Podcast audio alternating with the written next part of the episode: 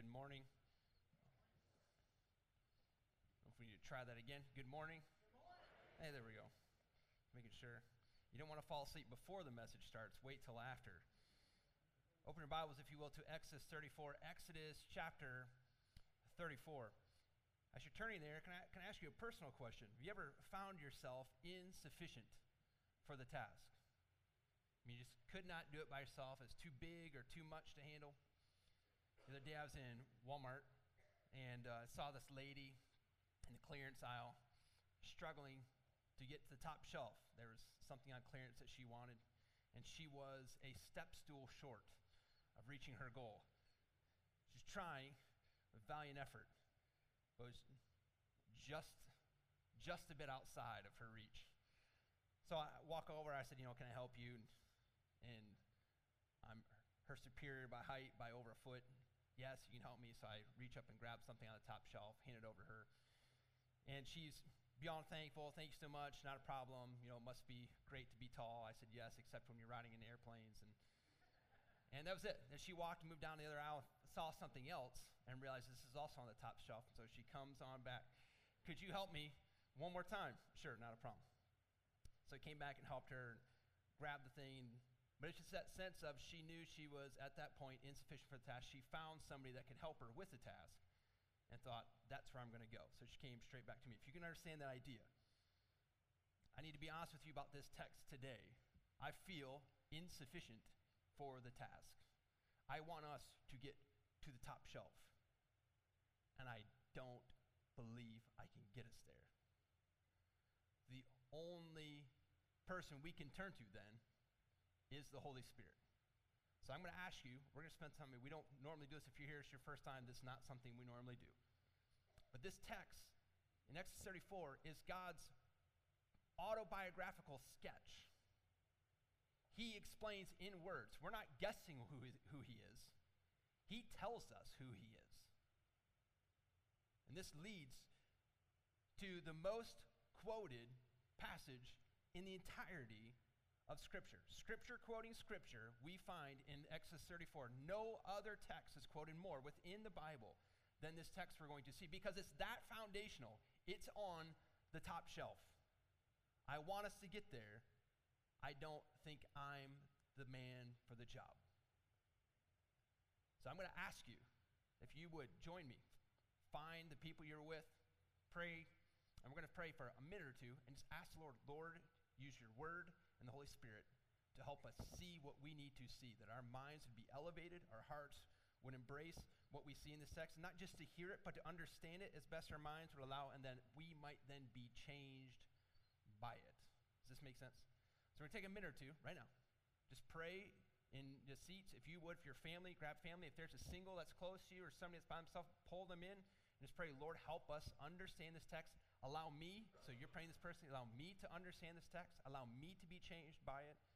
Help the deficiency, and this is not self deprecation, I'm being honest with you. This is a struggle. I had two weeks to think through this text, and I asked my dad today, I said, You ever feel like there's just something, it's just, it's too high?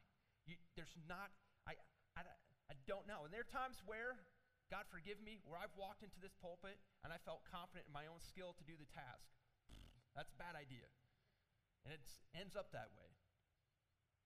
But this one where I'm just like, no matter what I do, we're not going to get there. We need Jesus, we need the Father, and we need the Spirit to work in our hearts to help us see what's in here. It's that fantastic. So let's take a minute, let's pray, let's ask the Lord to work in our hearts. I'll come back up and we'll get into our text.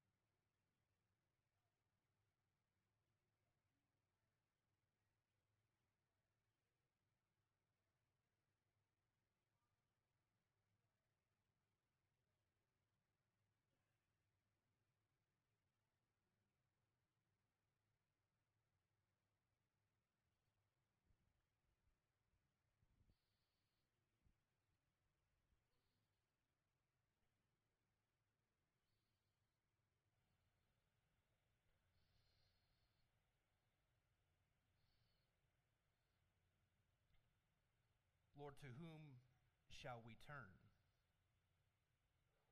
Where will we go? You have the words of eternal life. Our minds are dim, our hearts are dull or calloused. We don't see as we ought to see. Perhaps we're so nearsighted and we've forgotten that we've been forgiven. Perhaps our own time in the presence of the Lord is, is too short.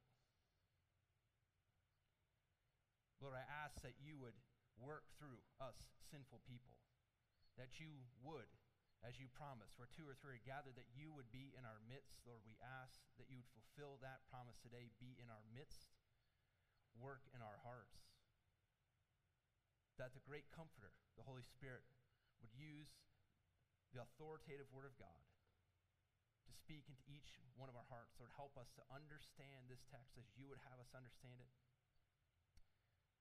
Lord, use me a, as a tool in your hand. Turn me either way that you'd have me go. Help me to say only what would uplift you and bring you glory. In Jesus' name we pray. Amen. Thank you for praying with me. Three weeks ago, we saw rebellion of God's people with the golden calf.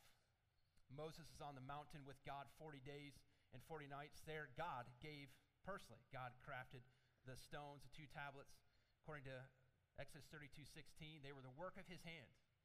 And he wrote on them, engraved on them, the 10 words, the 10 commandments. In the 32 19, Moses ends up, comes down, he destroys the tablets because the people have broken. They've broken the covenant. They're not worthy of the words. Two weeks ago, we covered Exodus 33. Moses seeks to intercede on behalf of the Lord. And at the end, in Exodus 33 18, Moses declares this bold prayer Show me your glory. The man who was with God all this time. He'd been on the mountain with him, but he's like, It's not enough. Show me your glory. I need more. I need more of what I have, or what you've given me. Now, here in 34, 1 through 9, Moses called back to the mountain. The Lord will make good on his promise to allow his goodness to pass by Moses. We'll see that in 34 1 through 9. In 34 10 through 28, we see God recap to Moses things that have, for the most part, already been articulated. We will not spend time on this section. Lord willing, we'll get to some of this in small group.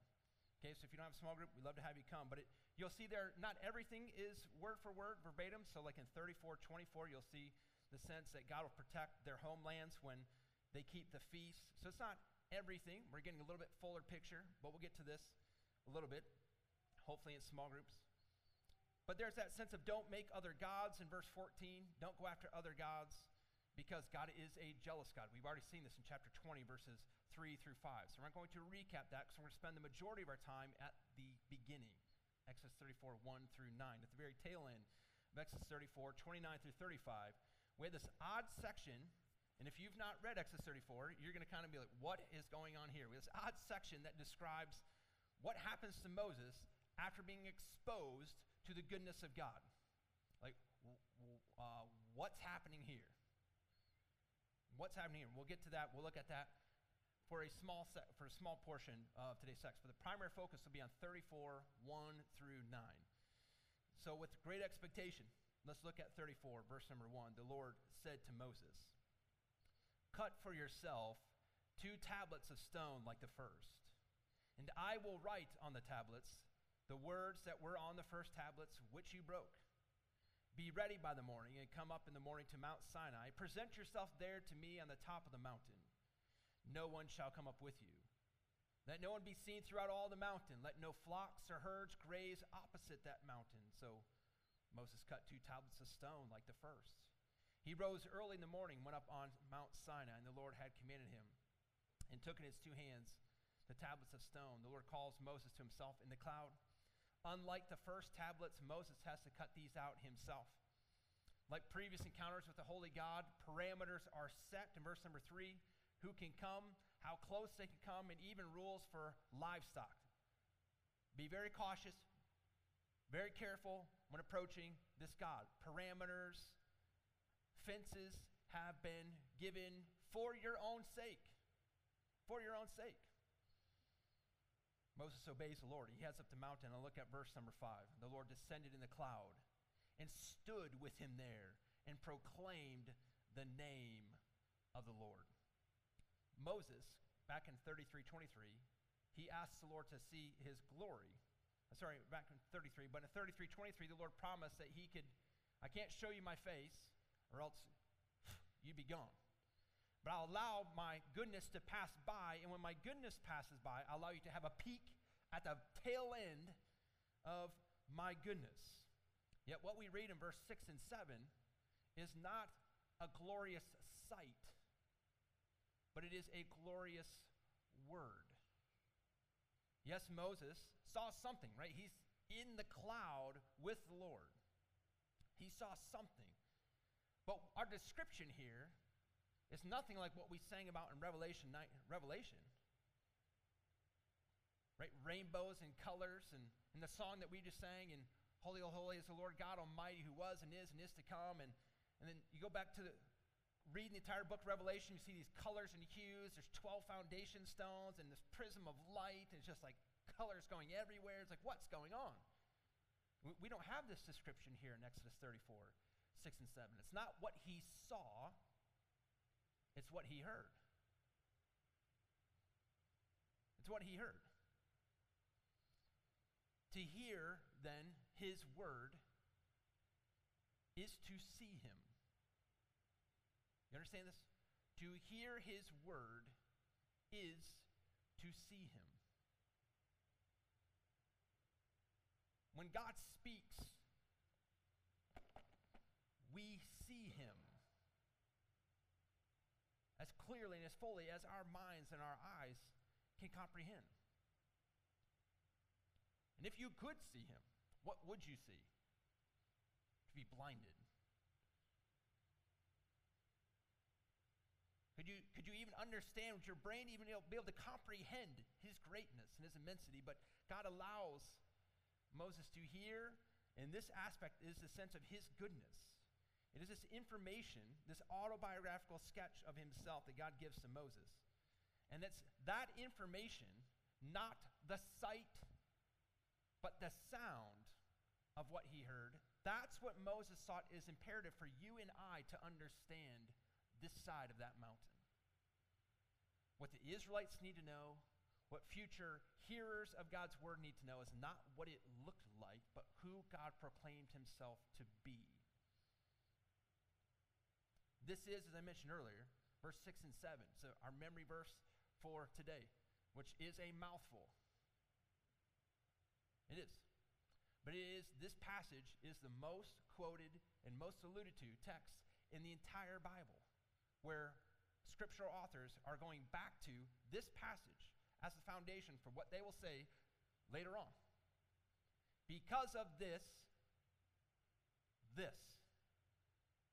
Or as we found out, God is merciful and gracious, slow to anger. So, so what is this? And we read this in our scripture memory. The Lord passed by before him and proclaimed, The Lord, the Lord, a God merciful and gracious, slow to anger and abounding in steadfast love and faithfulness. God passes by, proclaims his name, and he gives us five characteristics of himself just in verse 6 alone. First, God is merciful. Be honest. If you're Moses and you're going to, God's going to tell you, I'm going to tell you who I am, do you think the first word out of his mouth after the golden calf incident is going to be merciful?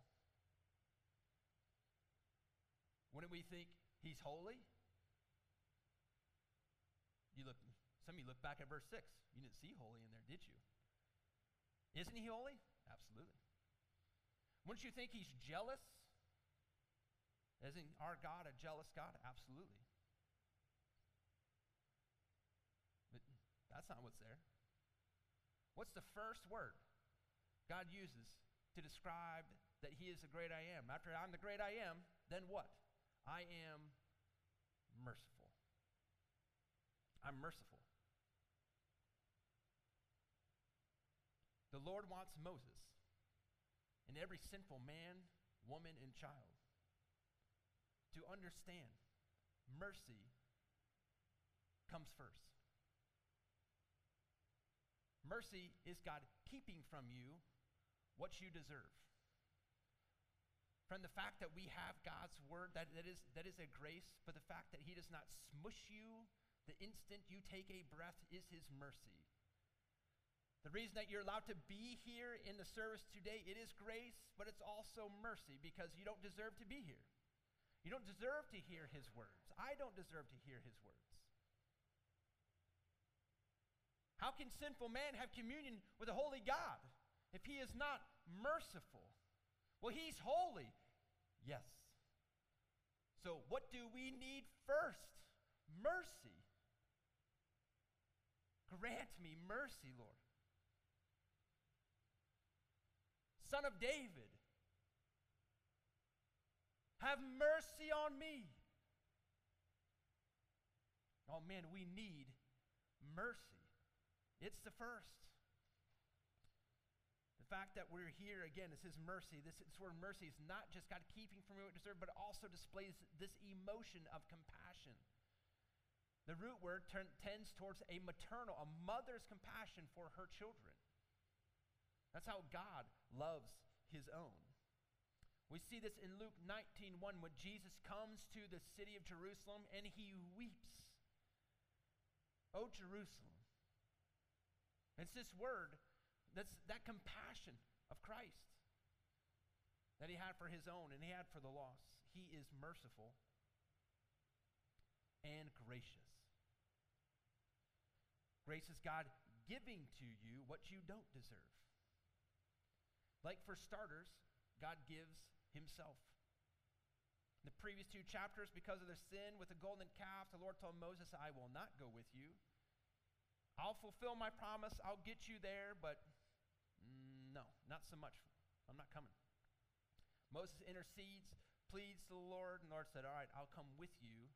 I will be with you, and I will reinstate the covenant with you, which he does in 34, 10, and on. That's his grace.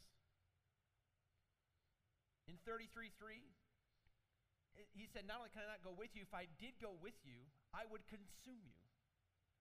So, in that sense, it was a mercy of God that I didn't go with you. But the fact that now He will go with them and not consume them is both merciful and gracious.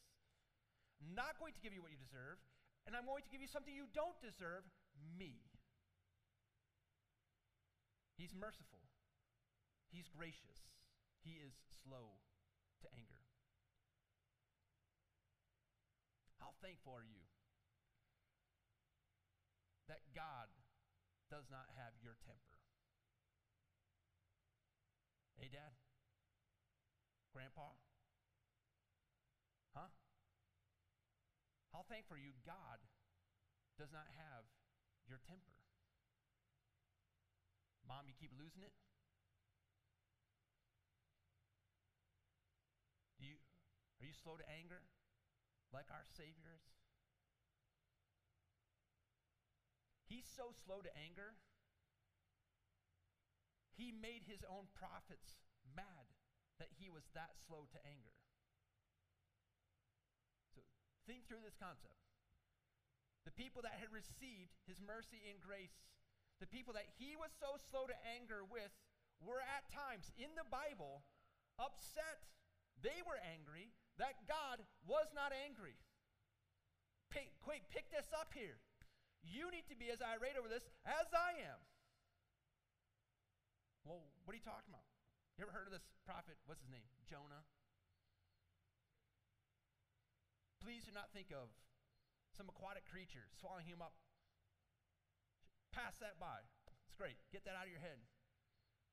Jonah, why wouldn't Jonah go to Nineveh, to his enemies, to the baddies? Why wouldn't he go there? Because he knew if he went there, and he preached a reluctant message, which it seems like he did. He's the worst. He's the worst preacher. Like, repent or be destroyed. All right, another few more. Repent or be destroyed. Walk through the city. Then I'm going to sit outside and hope destruction comes. What a fella. Invite him to your wedding, right? So Jonah did not want God to grant mercy and grace. He did not want God to be slow to anger. So he wouldn't go. The Lord took his awful choice, turned it back for others' good and his glory. Jonah ends up in Nineveh, preaches his heartfelt message, sits outside hoping God will not be merciful and gracious. He's angry, he's mad, and listen to what he prays and tell me if these words sound familiar to you. Listen to Jonah's words in Jonah chapter 4. And he prayed to the Lord and said, O Lord, is not this what I said when I was yet in my country? This is why I made haste to flee to Tarshish, for I knew that you are a gracious God and merciful, slow to anger, and abounding in steadfast love and relenting from disaster. I knew this is who you were. It's good for me. Do not extend this to others. Oh, Lord, help us. This is sometimes how you hear people in the Christian community talking about people that don't know the Lord. Bring judgment down upon them. God help us. Do you know what they're doing? They're sinning like you and I? We wish judgment upon them? Friend, if God should strike anybody, it should be me. Or me and you together. We don't deserve mercy and grace. So if you see somebody embroiled in sin, somebody that does not know the Lord, and they're living a life that's destruction for themselves, and maybe they're tainting others, you pray, God, be slow to anger. Be merciful and gracious. Bring this person to yourself. Keep them from the judgment they deserve. Keep them from the judgment I deserve. This is a top shelf view of God that we don't like to ascend. Give me the mercy. Give me the grace. When I screw up time and time again, be slow to anger with me, but don't expect me to be merciful to others. Don't expect me to be gracious to others. Don't expect me to be slow to anger. Get out of the way, pal. He, he, he cut me off. Slow to anger. He's merciful. He's gracious. He's slow to anger. He abounds. He bubbles over with steadfast love. In Exodus 15 13, God led his people, it says in Exodus 15 13, out of Egypt in steadfast love, out of slavery, and redeemed them to himself. Why would he bring them out? Because he loves them. If he loves them, where would he take them? to himself. A mother hen. Come on. Here we go. Come to me. In Romans 5 8, God shows his love for us, and that while we are still sinners, Christ died for us. He abounds. It just boils over in who he is. It's he emanates. It just comes out of him. It's Old Faithful. There it is again. The love of the Lord. To me. To the nations. He's merciful. He's gracious. He's slow to anger. He's bounding in steadfast love and faithfulness. Now, some of you, CSB, New King James, you're going to have the word he's true or truth. Both are good translations. I'm going to ask you to remember the word truth instead of faithful. So I know I'm using the ESV. I know it says faithful. The Hebrew word can, does mean truth. It means trustworthiness. It means true to keep your word. Faithful. It means right to be assured. But I want you to understand this word truth because we're going to come back to the word truth with another word in our text later on. Okay, so we use one of the other five terms with this word truth. We'll get to it. Hold on to that thought. I want you to know that either one of those words works in the sense that he's faithful to keep his word. What he says he will do, he will do. He's also all truth himself. Next, we move on to verse 7. He keeps steadfast love for thousands. When you read thousands, you need to read this in the sense of he's speaking of generations. We'll pick up the word generations later on so you can understand the comparison. Keeping steadfast love for thousands of generations, not thousands of people, but for thousands of generations. He forgives iniquity, he forgives transgression and sin.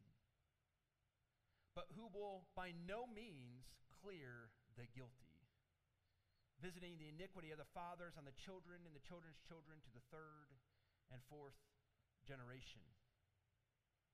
We, we love verse 6. He's merciful, He's gracious. He's slow to anger. He abounds in steadfast love. He's faithful and true. Give me, give me, give me. He will by no means clear the guilty. Ooh, pass. He's going to visit our iniquity to the third and fourth generation. Like, mm, I don't like that. I don't, no me gusta. I don't like that.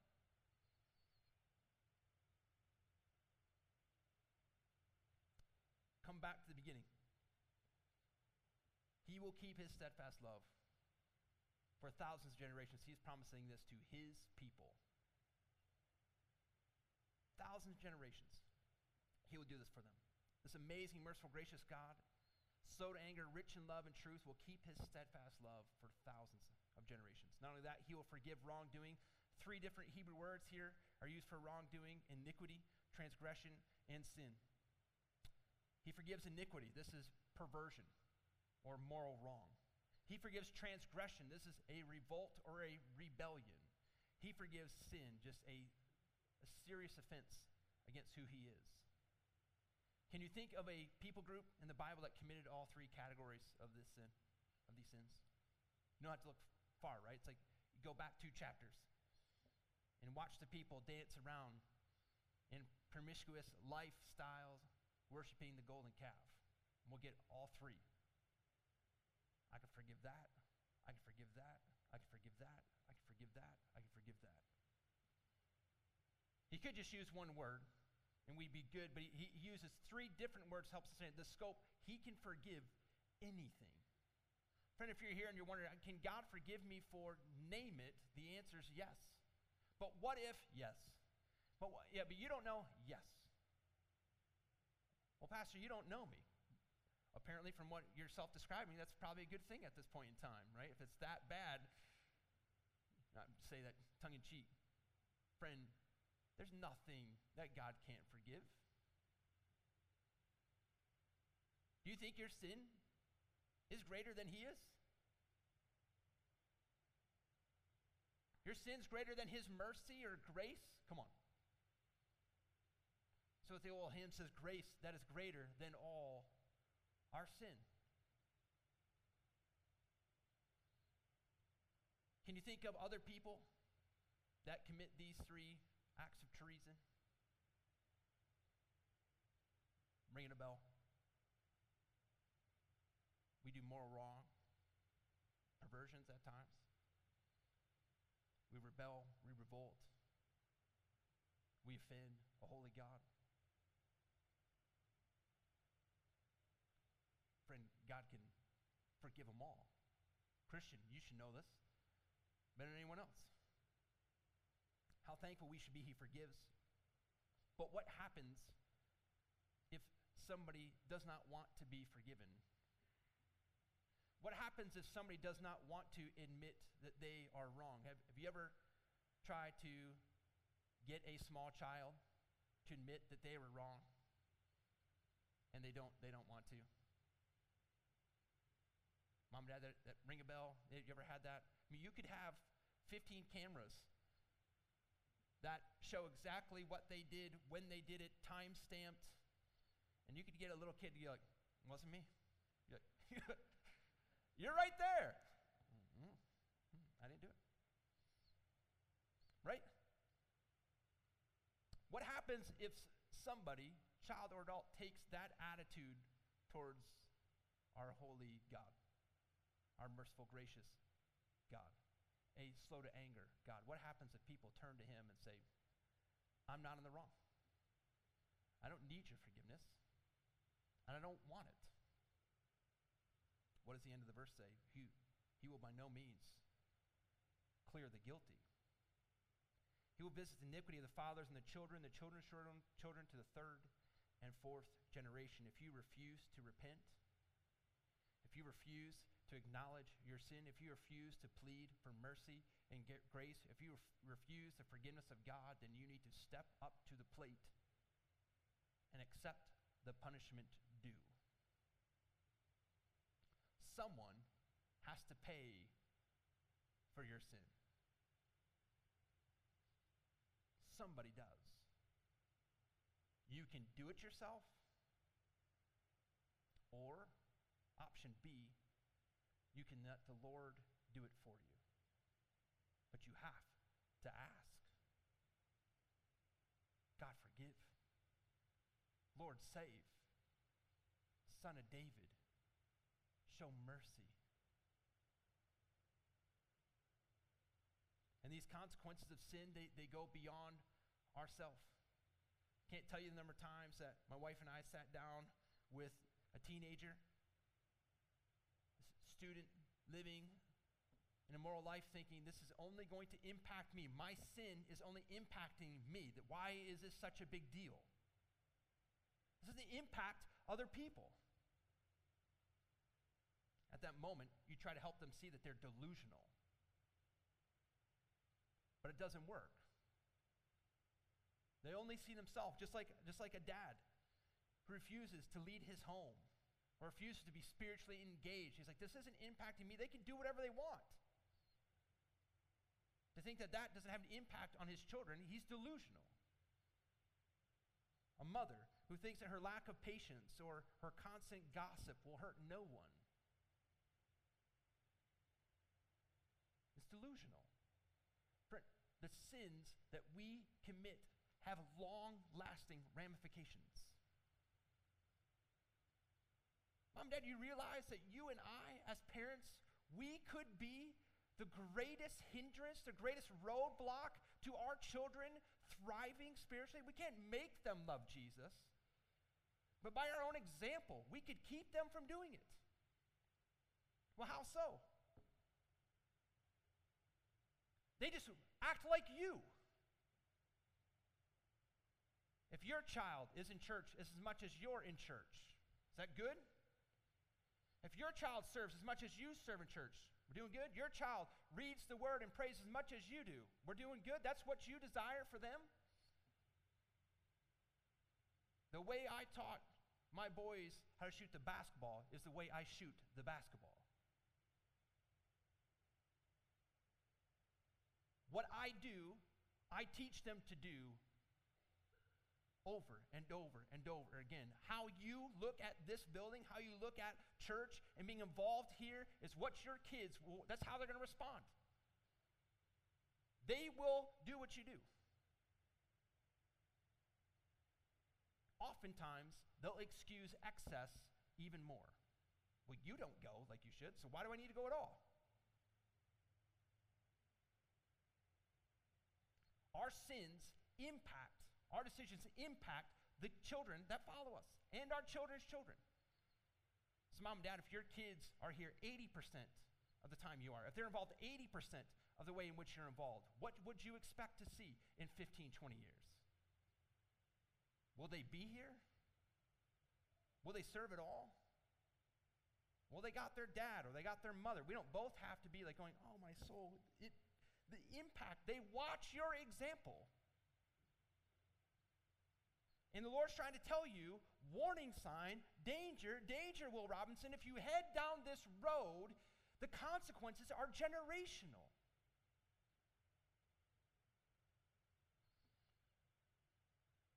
Back in these times, many of these households would be two, three plus gen- generations. And the sins of the father would impact, again, these entire homes. This does not mean the Lord punishes the children for the father's sin because Moses talks about this in Deuteronomy 24 and led one author to conclude. Moses had made it clear children were not to be punished for the sins of the parents. Deuteronomy 24 16. But children would feel the impact of breaches of God's law. by their parents' generations as a natural consequence for disobedience. There are consequences for our sins natural and spiritual. Also, notice though the disparity in generations. For the righteous, God shows his love for how long? Thousands of generations. What about for those that are acting in moral wrong and moral perversion and offense? For how many generations? Only three to four. Mercy and grace. You think he could double down? Millions of generations, thousands upon thousands, but no, he is slow to anger. He's slow to anger, abounding in steadfast love. Moses hears the Lord saying this, and he's somewhere in this cleft of this rock. The goodness of God has passed by. We don't know what all he saw, but he is stunned by what he heard. What is his response? Look at verse number 8. Moses quickly bowed his head towards the earth and worshiped. What's Moses' takeaway? This God, I'm just, this God who I've just heard is worthy of it all. I will bow and I will worship him with all that I have because he is merciful and gracious and slow to anger and abounding in steadfast love and faithfulness or truth. And he'll extend this to generations upon generations, thousands of generations to those that love him. But he will not clear the guilty. So I give him my all. God, forgive me. I'm yours. I worship you and you alone. Moses bows his head and worships, and then Moses makes a request of the Lord. This is one of those. Have you ever heard somebody tell you that they can they got a good deal, or I, I can get you, I can get you a, a deal over here. I can, I can get this, get this for you. And then you ever call them on it, and you're hoping like, man, I hope he says he can do what he said he'd do, because I'm kind of banking on that guy. Moses turns in that same kind of request. If you are merciful, gracious, slow to anger, abounding in steadfast love and faithfulness and truth, and and, and, and if, if you will extend that faithfulness, love, that faithful love to thousands of generations, but you won't clear the guilty, can, can I ask you to do something for us? What does he say in verse number 9? If I have found favor in your sight, O Lord, please let the Lord go in the midst of us. Be present. For it is a stiff necked people. Look around. Bunch of yokels out here. Bent on doing wrong. It's like we act like we don't know our left from our right. Every time you tell us to do go straight, we go backwards. We're stiff necked. A bunch of stubborn, ruthless, evil folks. Pardon our iniquity and our sin. Two of the words used earlier that God used to describe, and take us for your inheritance.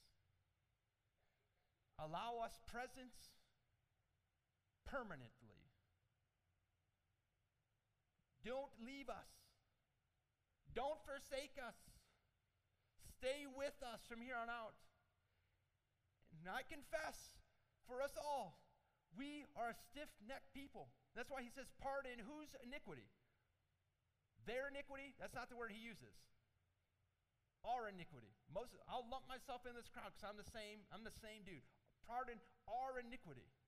If you won't clear the guilty, forgive us.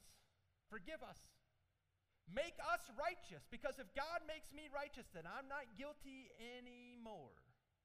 You understand this? And the Lord says, Your debt is paid in full and you are forgiven. You are guilty no more.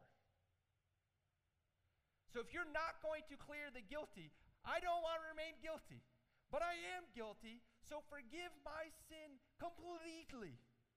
Take my bill. Take my sin upon yourself. Don't let me bear it. God, I can't bear it. And if I stand here and bear it, you won't clear the guilty. So forgive the guilty. Moses comes pardoning. Lord, please pardon. Interceding, pardon their sin. Let's go a step further. Take us for your inheritance.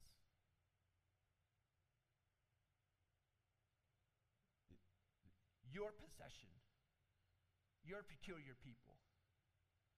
Make us your own. How Moses expects the Lord to do this with a sinful Lot. Based solely off this is the cry I give to you after I hear who you are. You say you're merciful. I'm not asking you to prove it, but I need you to prove it right now. I'm not asking you to be gracious, but even me asking these words is gracious. I'm asking you, please be slow to anger.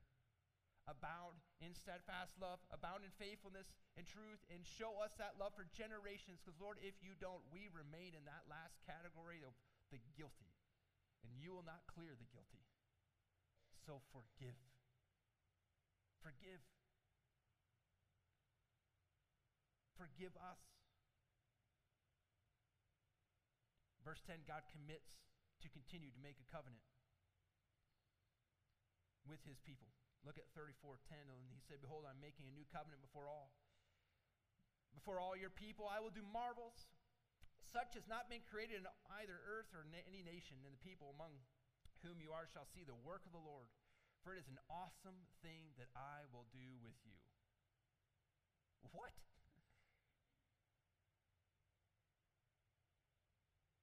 they can still taste the gold in their drinks. They can still see the broken tablets. They're still picking up the solo cups from their party in pagan rebellion. And God says, I will do marvels among this lot. How would you describe the Lord then? merciful, gracious, slow to anger, abounding in steadfast love, faithful and true. Hey, you're going to do this for us. Again, I mean, at the beginning, like when we were leaving, this is really cool. And all the plagues and wonders and signs and the rest, and then, you know, that's great and this all. I know we complained a couple times here and there, but the golden calf may have been the straw that we thought broke the camel's back, and you're telling us no? You're telling us that we couldn't sin enough in the sense that we could break the bank. You're telling us you can still forgive even that. And not only would you forgive, but that you could do beyond that, marvel still in our midst, you still will come with? Yes. Because I'm merciful, and I'm gracious, and I'm slow to anger, and I abound, bubble over in steadfast love and faithfulness and truth. I will do it. I will do it. In verses 11 through 28, God reiterates much, and, and hopefully, again, we can cover some of this in some of the gaps in our small group, but it's truly amazing. Move, move down to verse 29. We see Moses coming down from the mountain at the end of chapter 34, 29 through 35. the very end of the verse, in verse 29, we read Moses did not know as he's coming down from the mountain, the skin of his face shone because he had been talking with God. His, his face was, was glowing. The old animation movie, you know, Monsters versus Aliens, there's this scene where the bride gets hit by this meteorite. If you haven't seen it, I'm not encouraging you to go see it. It's a, it's a kid's movie. It's very dumb. But lady gets hit by this meteorite, and she comes in. She's going to get married. The bride, you know, she got hit by this meteorite. She comes in, and, and, and her fiance looks at her and says, Susan, you're, you're glowing. And she's like, well, it's, it's great. Like, no, I mean, you're glowing. You're green. And all of a sudden, he re- she realizes she's green. She realizes she's glowing. And, and I'd say just that picture, I don't know why that's my, I go to animated movies. Yeah, maybe I'm still a child at heart. Toys R Us kid. So here we are in thinking of, I don't, I don't know what Moses coming down the mountain, what color his skin is, what it looked like for him to glow. It's like the, the old, old school toy, the glow worm. And I don't know what this looked like, when he came down off that mountain.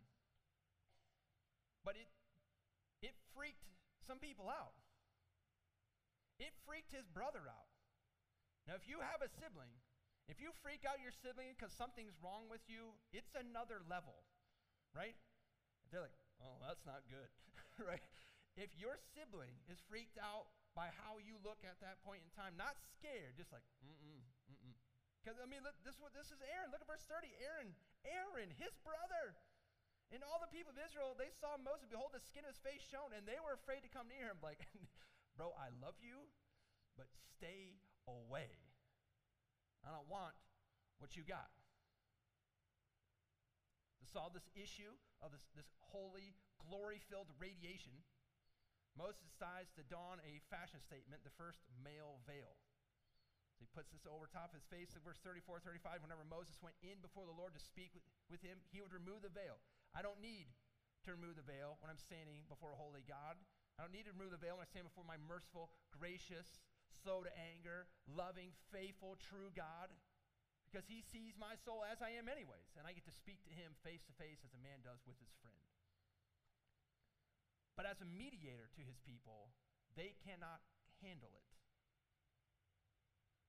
They can't get the full picture. You got to understand this. Moses is their mediator, and God will raise up a prophet like him, Deuteronomy tells, that they will listen to at some point in time. But as a mediator, he speaks, communes with God face to face as a man does with his friend. But the people of Israel can't handle the full picture, they can't handle the full measure of someone who's that close. Let that draw your mind forward. But Moses goes in, he removed the veil till he came out, verse 34 and 35. And he, when he came out, he told the people of Israel what he was commanded. The people of Israel would see the face of Moses. The skin of Moses' was, face was shining. And Moses put the veil over his face again until he went to speak with him. This may seem strange to us all. And you're like, why do I care about somebody's problematic complexion? How does this impact you and I? And there's practical suggestions that can come out of this. When you spend time with God, shouldn't others know? Not in the f- sense that you should be glowing, like literally glowing. But if you're constantly in the presence of the Lord, wouldn't people see that and how you live and, and talk and walk and s- something's different? I don't know how you know how you do it. We've seen that here in the last couple weeks some of our own members have lost loved ones and how they've responded and, and people in the world just got to stare at them going how do you how are you doing this?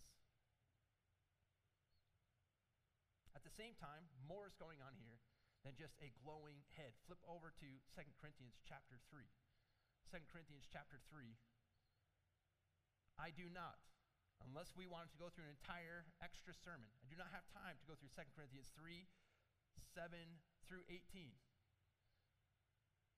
there's a small part of me that really wants to, but we're not going to do that. So I'm going to try to stay disciplined and stay with just a, a quick excerpt. Read 2 Corinthians 3 7 through 18 later on. It's my encouragement to you. If you want to understand what's going on with the glowing head man in Exodus 34, Paul gives you an exposition through the inspiration of the Holy Spirit. He's going to explain to you exactly what they should have understood back then in Exodus 34. Paul explains this in 2 Corinthians 3 7 through 18. In Paul retells the story under the inspiration of the Holy Spirit. He helps us better understand those that fixed on the Old Testament Mosaic covenant. That the veil was over their eyes, just like the Israelites of old could not see Moses' face, so too the Jews in Paul's day and in, and in today as well could not see Jesus to be their Messiah. A veil remained over the heart, according to 2 Corinthians 3. You can see this in verse number 15. A veil. When they read the law of Moses, a veil remains over their heart. They don't see it.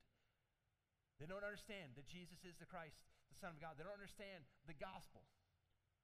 But if you know Christ as your Savior, is because the veil has been removed. God has graciously allowed you to see that Jesus is the Christ, the Messiah, fully God and fully man.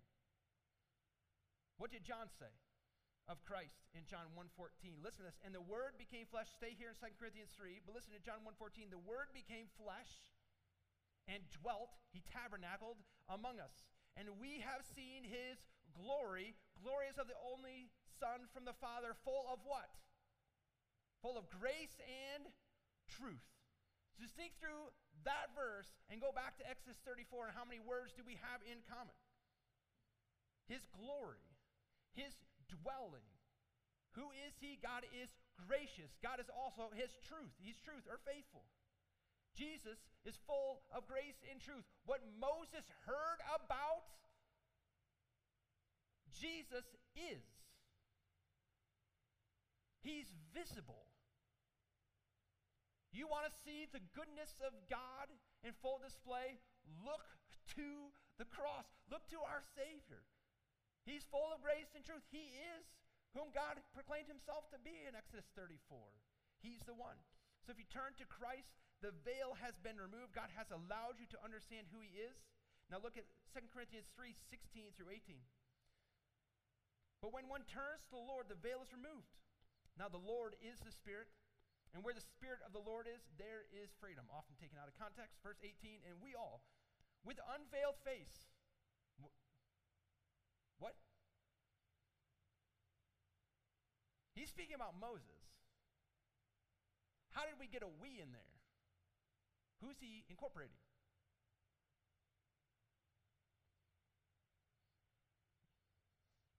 We. We who? We all. All right. That's kind of nice. In the same, same camp. We all with unveiled, unveiled face. When was Moses' veil off? When he was where? In the presence of God Himself.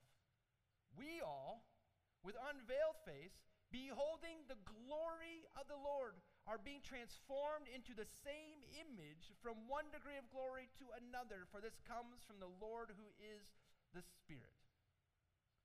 The veil removed for us allows us to bask in His glory today, and when we do, we, like Moses, are changed. We may not glow green like Susan, but we should be changing more and more into His image. That is the glory. That God, our faces don't glow, but our body, mind, and spirit being transformed in the same image. Ever wonder why it's so important to read the Word of God?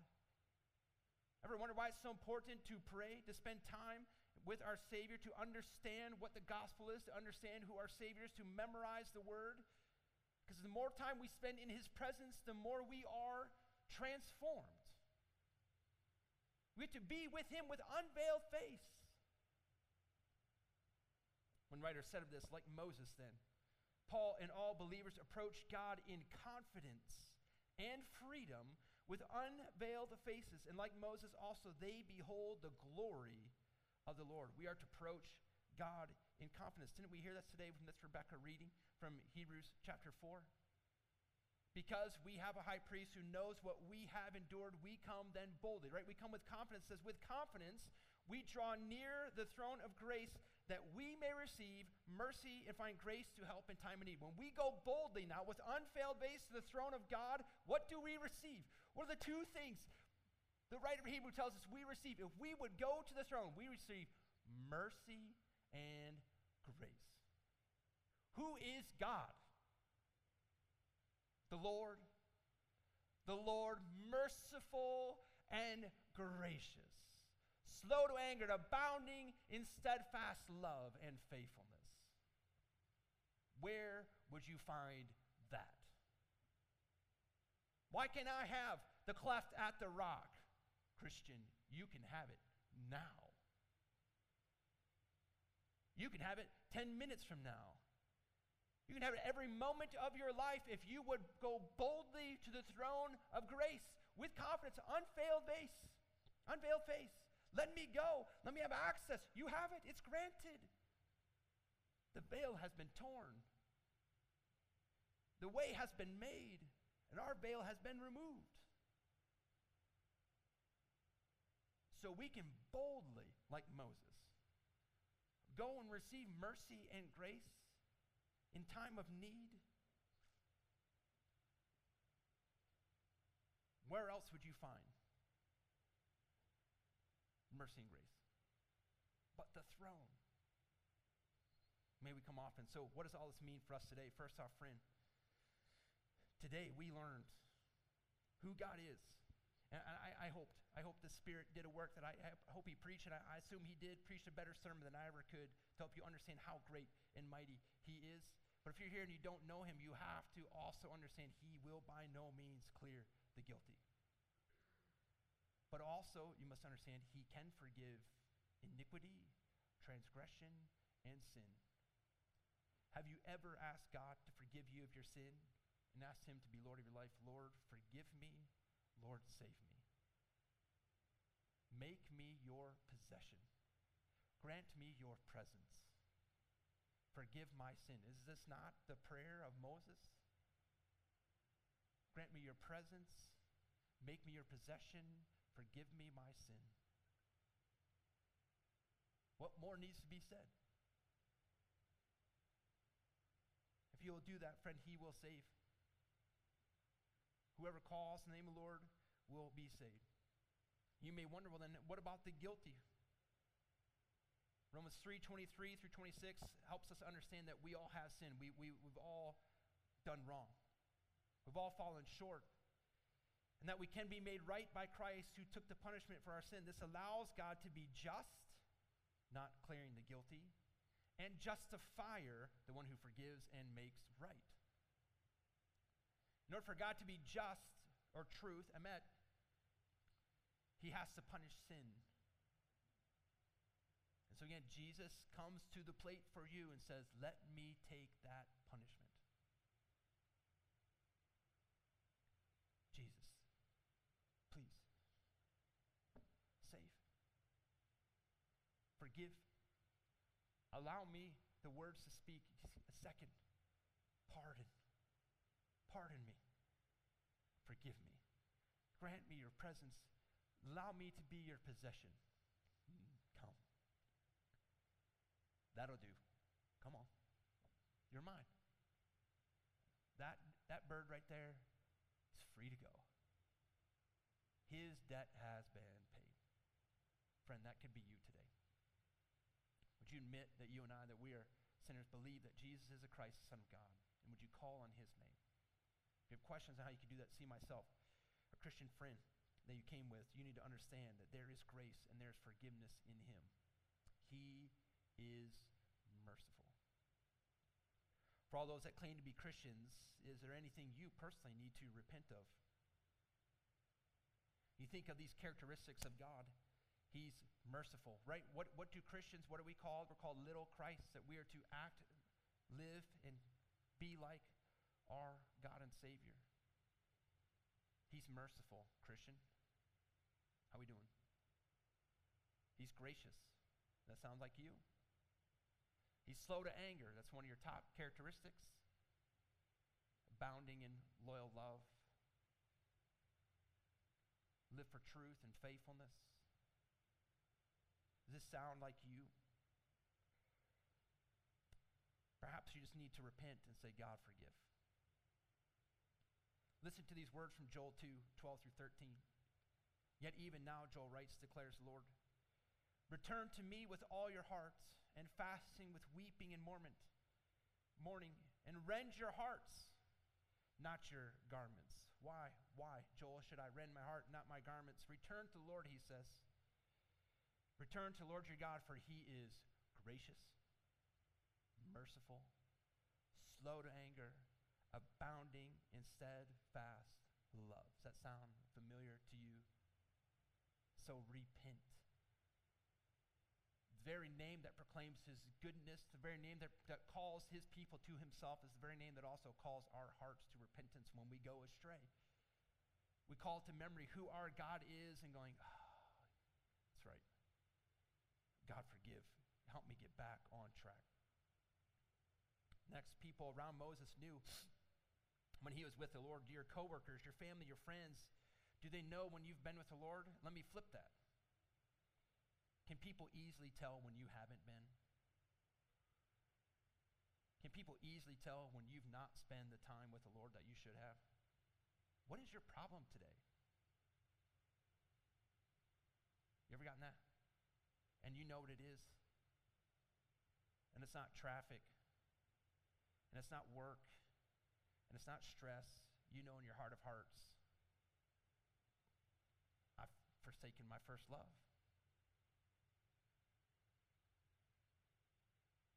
And went out thinking I could do it by myself. Obviously, I can't. Christian, will you enter his presence today? Not just in prayer. Will you spend time in the Word? Will you seek his face? Your face, Lord, will I seek. Enter boldly. Receive the mercy and grace that is available to you in the time of need. Today, lastly, you, you've heard God's description of himself. This led Moses to bow down and worship. I don't know how to wrap this up other than saying we, we probably need to spend 30 seconds to a minute of just praying our own selves and maybe bowing down in worship. Before, friend, if you need to confess your sins or you don't know Jesus, ask him to save you now. But Christian, if you're here before we do this prayer, ask Lord forgive you, whatever you can think of right now. But I would like our prayer time for 30 seconds to a minute just to be praise. Just praise. God, you are who you said you are. You are merciful, gracious, slow to anger, abounding in steadfast love, and I give you praise. After that, we'll have the music team will come up. Even now, I'll, I'll pray to close this time. But as music team comes up, we'll turn, turn your eye, we'll sing Turn Your Eyes Upon Jesus. We'll sing that. But right now, let's just let's praise him for who he is. Let's do that for the next minute.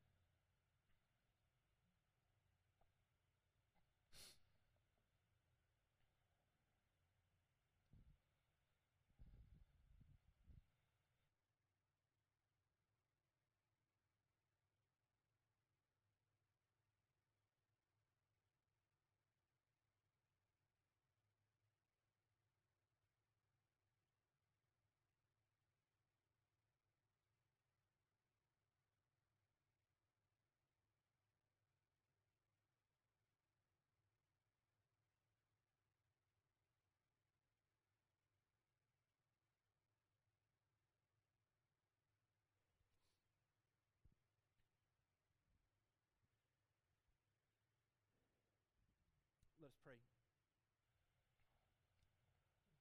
Lord, we thank you. And we praise you.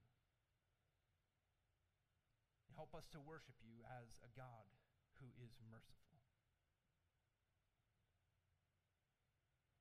We thank you that you've granted us your mercy, that you've kept the punishment we deserve from us, God, we thank you. Lord, we thank you for your grace. It's poured on us day after day, granting us what we don't deserve, granting us not just a building to worship in, musicians to hear, the written word to hold in our hands. But Lord, you've graciously given us yourself. And that is enough. We thank you for your presence. Lord, we thank you that you are slow to anger.